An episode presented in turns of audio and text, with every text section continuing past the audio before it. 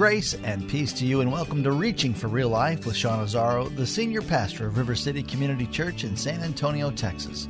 As this is a church that exists to help people just like you find the real life you were created for and find it to the full. That's what Jesus promised in John 10 10. And today we continue in a series called Master Plan, and far too often our plans are messed up and mixed up because we're aiming at the wrong target. Pastor Sean Azzaro wants you to consider how you will readjust your sights on the way to God's master plan.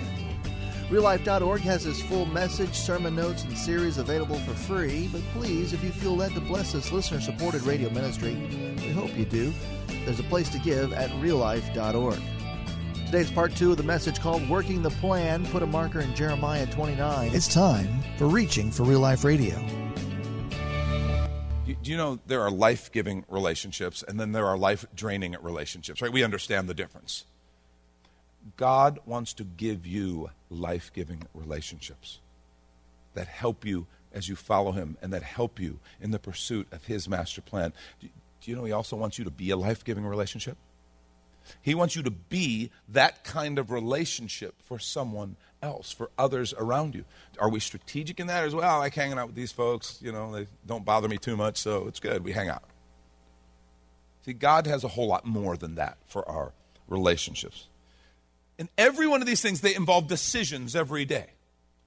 What are we going to do with our money? What are we going to do in our work? What are we going to do with the family? Who are we going to hang out with? When are we going to go to dinner? What are we going to do? All those are decisions. And remember, building the master plan happens one decision at a time. So the question is, how do we make decisions according to his master plan? Let me give you a few ways real quickly this morning. Number one, seek God's plan for every area of your life. Seek his plan for every single area, not just the what we consider the sacred areas. But it's time to say, okay, Lord, I, you know, maybe even sitting here listening, you go, okay, I believe you. I, I, I think you're probably right. God probably has more for me at work than just to kind of get through the day, do the job, and go home. Because that's just, His Spirit's in me. I'm there. He's given me gifts and talents. He probably has something bigger. I'm going to seek His plan for my professional life. I'm going to seek his career, his, his plan, his goal, his leadership in my career. And there's a, that's a proactive step that we seek his plan for every area of our life.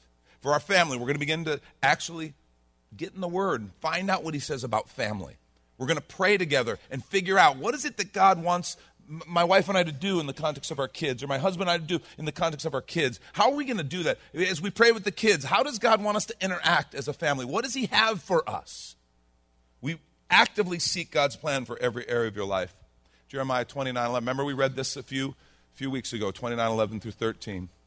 For I know the plans I have for you, declares the Lord plans to prosper you, not to harm you, plans to give you hope and a future. And I just want to say that is completely true in every single one of your lives. That's the Lord's will, that's the Lord's desire for you. Okay? Remember, we also said how we do that is found in the next verses. How God actually facilitates this, how we discover that plan, is the next few verses. Then you will call on me and come and pray to me, and I will listen to you. Listen, you will seek me and find me when you seek me with all of your heart. That's how we come across, that's how we align ourselves with God's master plan. Understand that seeking Him and finding Him is not a one time thing, it's not just salvation. Some of us think, like, well, yeah, I did. I, I knew I needed a Savior, and so I accepted Jesus as Savior, and so now I'm done. I, I, I sought Him, I found Him, thank you, Lord. He found me, and it's awesome. No. The fact is, He's saying, seek me and find me with all your heart. That's an ongoing thing. I'm still seeking Him and His wisdom and greater understanding of who He is in my life. I've never led in my professional life, I've never led a congregation the next places that we're going to go. And so I desperately need Him as much as the day we started this church because it's new. I've never been a grandparent of a four year old before. You know what? Next year I'm going to be a grandparent of a five year old. You know how that works, right? I have to keep seeking Him, seeking wisdom, seeking growth, seeking understanding. I've never coached adult children in parenting or been a support to them before. I need his wisdom. And so on and on it goes. Think about all those areas where we get to seek him. Look at how Jesus said it in Matthew 6, 31 through 33. He says, So do not worry saying what we should eat, what we should drink, or what we should wear. For pagans run after these things. Your Heavenly Father knows that you need them. Aren't you glad for that? Your Heavenly Father knows that you need them. Okay? But seek first His kingdom and His righteousness, and all these things will be given to you as well. Seek first His kingdom, and all these things will be given to you as well. He's not saying don't eat. I'm grateful for that. He's definitely not saying don't wear clothes. Thank God for that. You, that's, you know, the, the whole point is Jesus isn't saying don't eat. He's not saying don't have clothes or a, a roof over your head, a, a shelter or, or transportation, a car to drive to get you to work and things. He's not saying that at all. What he's saying is don't make your life all about that. Don't organize your life around these things. Seek first the kingdom. Seek him first. And the good news is, remember, he said all these things will be given to you as well. He assured us, Father knows what you need. He knows you need food. He knows you need clothes. He knows you need shelter, transportation, just the basic needs of life. He knows we need those. He's saying, don't worry. Seek first the kingdom, and all those other things will come. They'll be added to you. The problem is when we flip that around and we seek those things first, they become a curse. They get out of alignment. They be, it's, it's brokenness. We become all about the money, the house, the cars, the stuff, the symbols, instead of being about God's master plan, His place in our lives, His leadership, and then letting those things come as He brings them. The scripture assures us, He knows. You see, it's all about what we say yes to and what we say no to. You know how when I say seek God, we know how to do that, right? The Word of God, prayer, godly counsel, and that's important. Seek counsel, but seek godly counsel. Because you can get a lot of different counsel. Just ask 10 different people, you get 10 different opinions.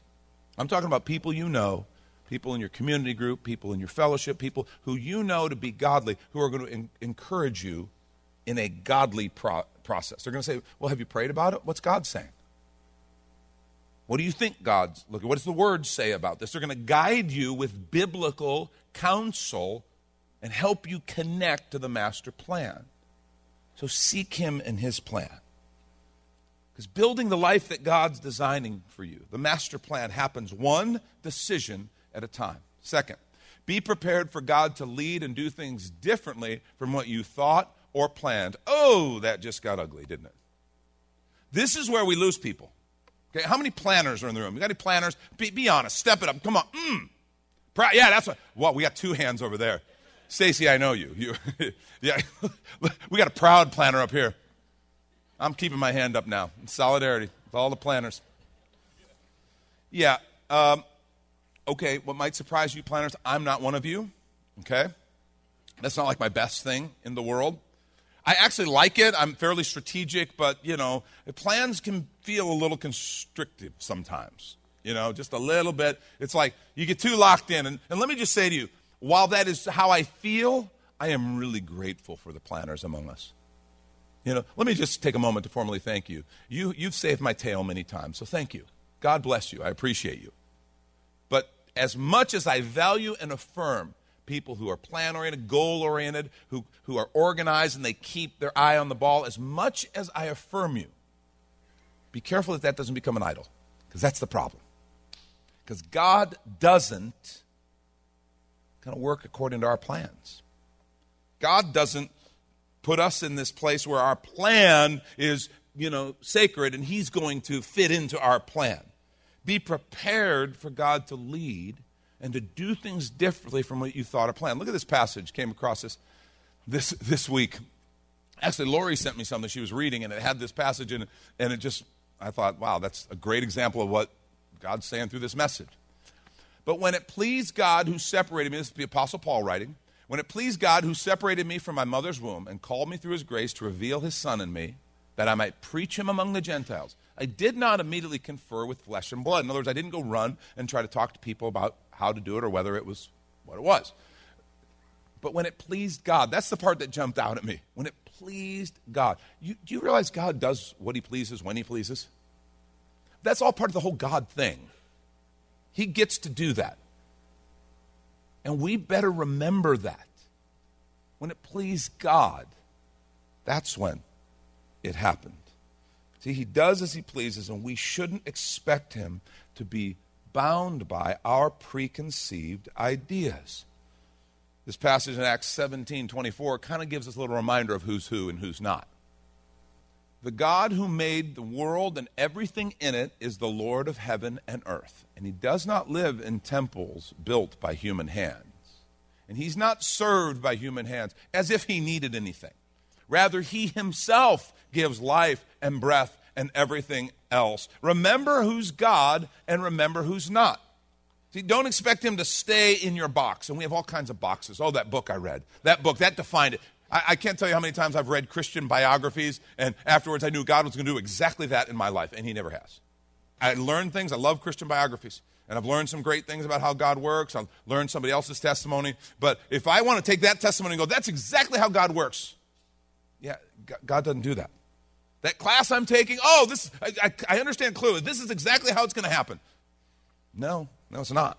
Even that great testimony I heard, oh, God did something wonderful in their life. And that's awesome. I'm encouraged by it. But if I sit and go, oh, then God's going to do exactly the same thing in my life, I'm going to be disappointed because God is bigger than that class, that book, or that testimony.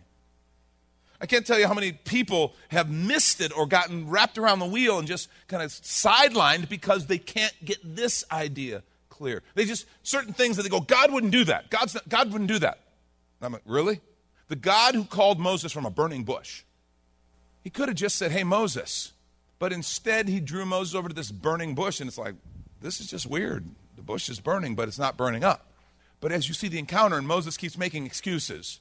I can't, God. Well, but they won't listen to me, and Pharaoh's mean, and, you know, I need someone else, and I'm not a good speaker, God. All the whining, the whining, the whining, and all the while, this bush is burning but not burning up. It's like a living illustration. It's like God set him up. It's just beautiful. And for us, we might go, this is just weird. Why would he do that? Why does he need a burning bush? Why didn't he just say it? Because all the while Moses is saying, God, I don't have what it takes. I don't have enough. I don't have enough. Here's this bush that shouldn't have enough to keep burning. Should have been burned up a long time ago, but it becomes real obvious. This bush isn't burning on its own energy. Something else is burning here. Something else is what's keeping that flame alive. And it's like God is saying to Moses, Moses, it's not about what you have. It's not about you being burnt up. Moses, I'm going to give you what you need. Just like I'm giving this bush what it needs to burn and continually burn without burning out, I'm going to do that for you, Moses. It's an illustration. And this is when we take a quick minute to remind you you're listening to Reaching for Real Life with Pastor Sean Azzaro the listener supported ministry of River City Community Church, in this message called Working the Plan. The series is called Master Plan, which is available right now on the sermon page at reallife.org. And while you're there, if you've been blessed by this teaching, your gift of any amount helps this radio ministry continue to help others. Just find the Give tab at reallife.org. And Pastor Sean Azzaro, now an author, invites you to check out his brand new book. 302 Books, a division of Salem Media Group, presents A Pilgrim's Guide to the Spirit Filled Life Rediscovering the Gift of the Spirit, authored by Sean Azzaro, pastor of River City Community Church in San Antonio, Texas. Growing up in and around Pentecostal churches, I really learned to appreciate the role of the Spirit in the life of the believer. But I also saw what I considered to be imbalance and excess in some of our churches when it came to how we taught about the infilling. Now available at Amazon.com, Sean Azzaro shares his most requested teaching and radio broadcast podcast series in a devotional form, encouraging you to embrace the spirit filled life. I wrote in a devotional style to encourage readers to examine the scripture with fresh eyes and make room for the Lord to speak about the role of the Spirit in our lives. The goal of the whole book is to simply make you hungry for more of the Spirit. Order your copy of A Pilgrim's Guide to the Spirit Filled Life by Sean Azzaro today at Amazon or reachingforreallife.org. And now the conclusion to the message Working the Plan. This is Reaching for Real Life Radio. God wouldn't do that. Well, tell Daniel that God wouldn't throw people into a lion's den because who would have thought that was going to happen? But God, I've been faithful. God, I'm praying. And yet God had something bigger that he was going to do. I'm sure Daniel would have wished God could have gone about it a different way, but he didn't. How about when Pete, remember when Peter asked about the temple tax? Because people were talking and he was worried about the people's talk. Jesus, they're kind of asking, maybe thinking that we don't take things seriously because we don't pay the temple tax, or do we? What do we do? And Jesus, instead of just pulling a couple out of his pocket, okay, Peter, go find a fish. Peter's a fisherman, so he knows how to do this. Go get a fish and open its mouth. And the first one you get, there's going to be two coins there, enough for your tax and mine. He goes and he does it. It's like, Jesus, that was gross. The tax stunk. I mean, come on. Couldn't you just, you know, pull out your wallet or could maybe do a magic trick behind Peter's ear? Look, I got two, you know, something. Why the fish? Because Jesus was showing Peter something. Jesus was showing Moses something. He was showing Daniel something. And do you know Jesus wants to show you and I something? It's not about our preconceived ideas. We expect God to do things the way we would, and sometimes He does things totally opposite for no other purpose but to remind us who's God and who's not. And so that there's no doubt who did what and who gets the glory.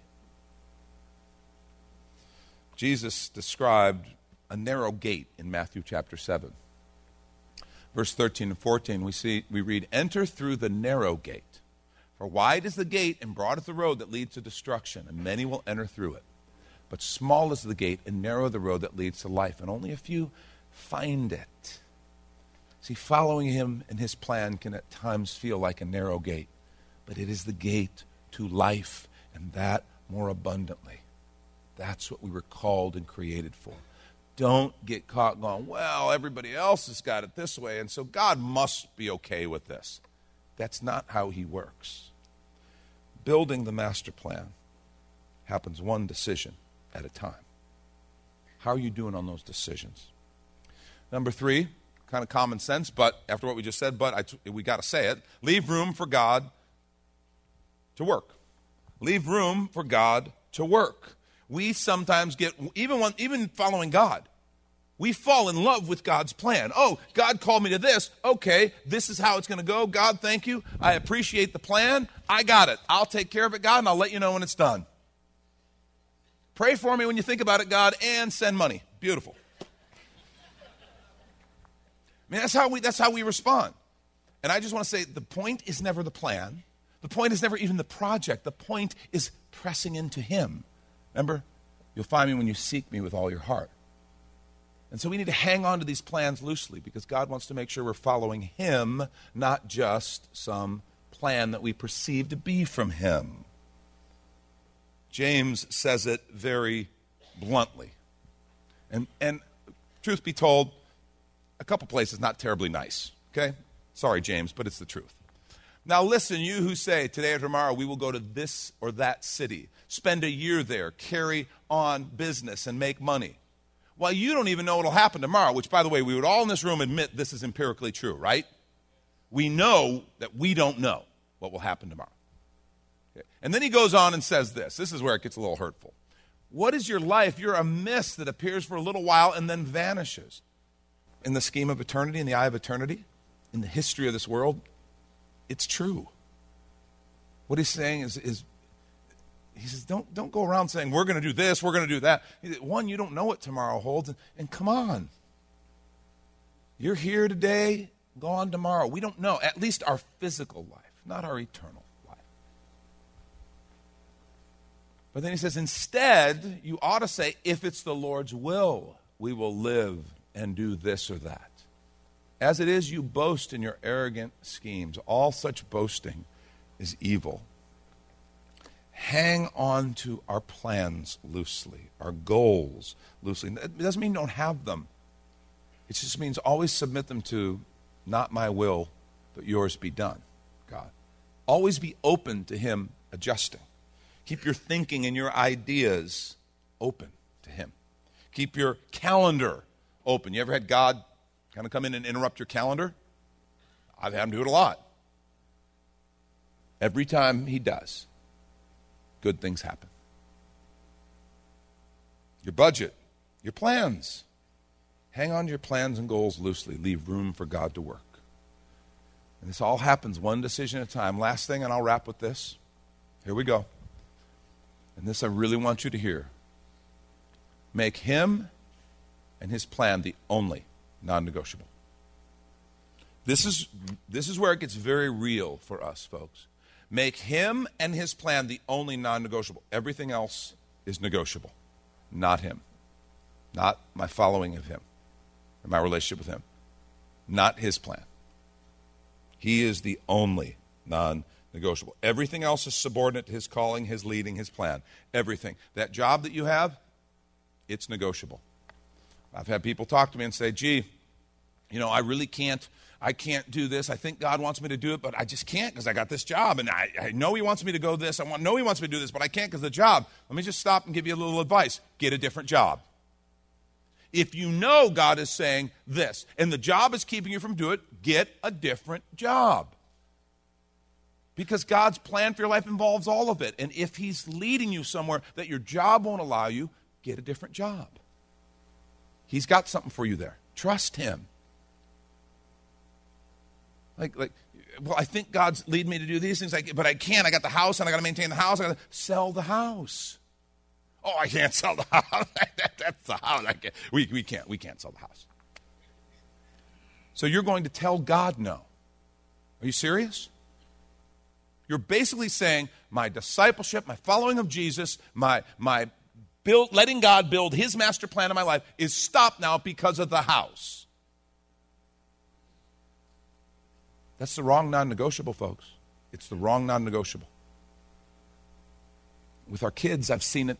I have seen it over and over and over. I've seen it to, to actually people that I care about's heartbreak where as they're raising their kids when they're real little it's easy and it's fine but then their kids get involved in sports or some, some activity and all of a sudden they can't be they can't be at youth group they can't be at church they can't be at things well because they're really good and the coach says and we got to commit and so we're, we, everything's about the sport and we're gone every weekend now and we're traveling. So yeah we'll get there sometime and and then they wonder and i've seen it happen folks i faces and names the people i care about. The kids are raised and now they're no longer in the sport. They've graduated but they're not serving the Lord and they're not taking their kids to be a part of Christian community. And, and the parents like, what happened? We raised them in church. I'm like, well, I was there. You kind of did and didn't. I mean, really, it, it requires some tough decisions. Uh, think about it. Seriously, I've seen us organize our lives around the athletics or the arts or even academics. Remember something, and Lori and I had to make this decision just like every other set of parents our kids were involved in they were, they were academics they were involved in athletics they were involved in the arts all of them. And i recognize i'm not raising an academic. I'm raising a follower of jesus. I hope they will pursue academics their whole life. And they do and i hope they will continue. That they will continue to learn to read to grow intellectually and academically. I hope so. And i hope that they continue to enjoy athletics and continue to be a part of that. But but I know I'm not raising an athlete. We've all seen, even if they become a professional athlete, which I hate to tell you folks, most of them won't, but even if they do, even if they do, we can see, we've seen what can happen to a professional athlete when the core of their life is skewed. And all the money, all the fame, and all of it won't make a bit of difference, and they totally can implode. Just like the arts, just like actors and actresses, or musicians, or whatever you want to say. I'm not raising artists, I'm not raising athletes, I'm not raising academics. I'm raising followers of Jesus. And so are you. And if we will put him first, let me just tell you the athletics are better. They have a, they have a healthy place in our life, and they become a blessing and not a curse. The academics are better. They become a blessing and not just pride and arrogance, the way the scripture says knowledge can puff up. They become something much more. They become fuller and real. The arts are a blessing, an expression of something from a core of a person who knows they're in alignment with their Creator. See, at some point, all that stuff's going to fade. But following Jesus, being a part of the body of Christ, being part of Christian community, that's forever. That's forever. Don't ever forget that. We, we get caught up in the wrong non negotiables. Don't let the culture tell us. We think, oh, the, with our kids especially, there's a system. The system, you just put your kids in the system and they'll come out. The system can't be wrong, can it? It sounds crazy even as I say it, and yet I can't tell you how many of us just stick our kids in the system and hope it's going to work out fine. What possibly could go wrong? No, we got to be people who say, no, no, the one non negotiable is Him, His leadership, His plan, our discipleship following Jesus. Everything else is up for discussion. Not him. Not that. And if we do, his life that he offers is good. That's where Jesus is talking about the thief comes to steal, kill, and destroy. But I came that you might have life and have it more abundantly. The question is do you trust him? Do you trust him enough to say yes? That's Pastor Sean Azzaro. You've been listening to Reaching for Real Life Radio. And if you'd like to hear this full message in this series, Master Plan, it's available right now on demand at reallife.org. And while you're there, we'd appreciate your feedback. You can leave us a note on our Contact Us page, or even better, your financial gift helps this radio ministry continue. Find that Give tab at reallife.org. But of course, you're invited to visit and join us at River City Community Church, located on Lookout Road right behind Retama Park, next to the Real Life Amphitheater. If you'd like to call the church, the number is 210 490 5262. As Reaching for Real Life Radio is a service of River City Community Church, we hope you join us again next time as you travel the road to real life.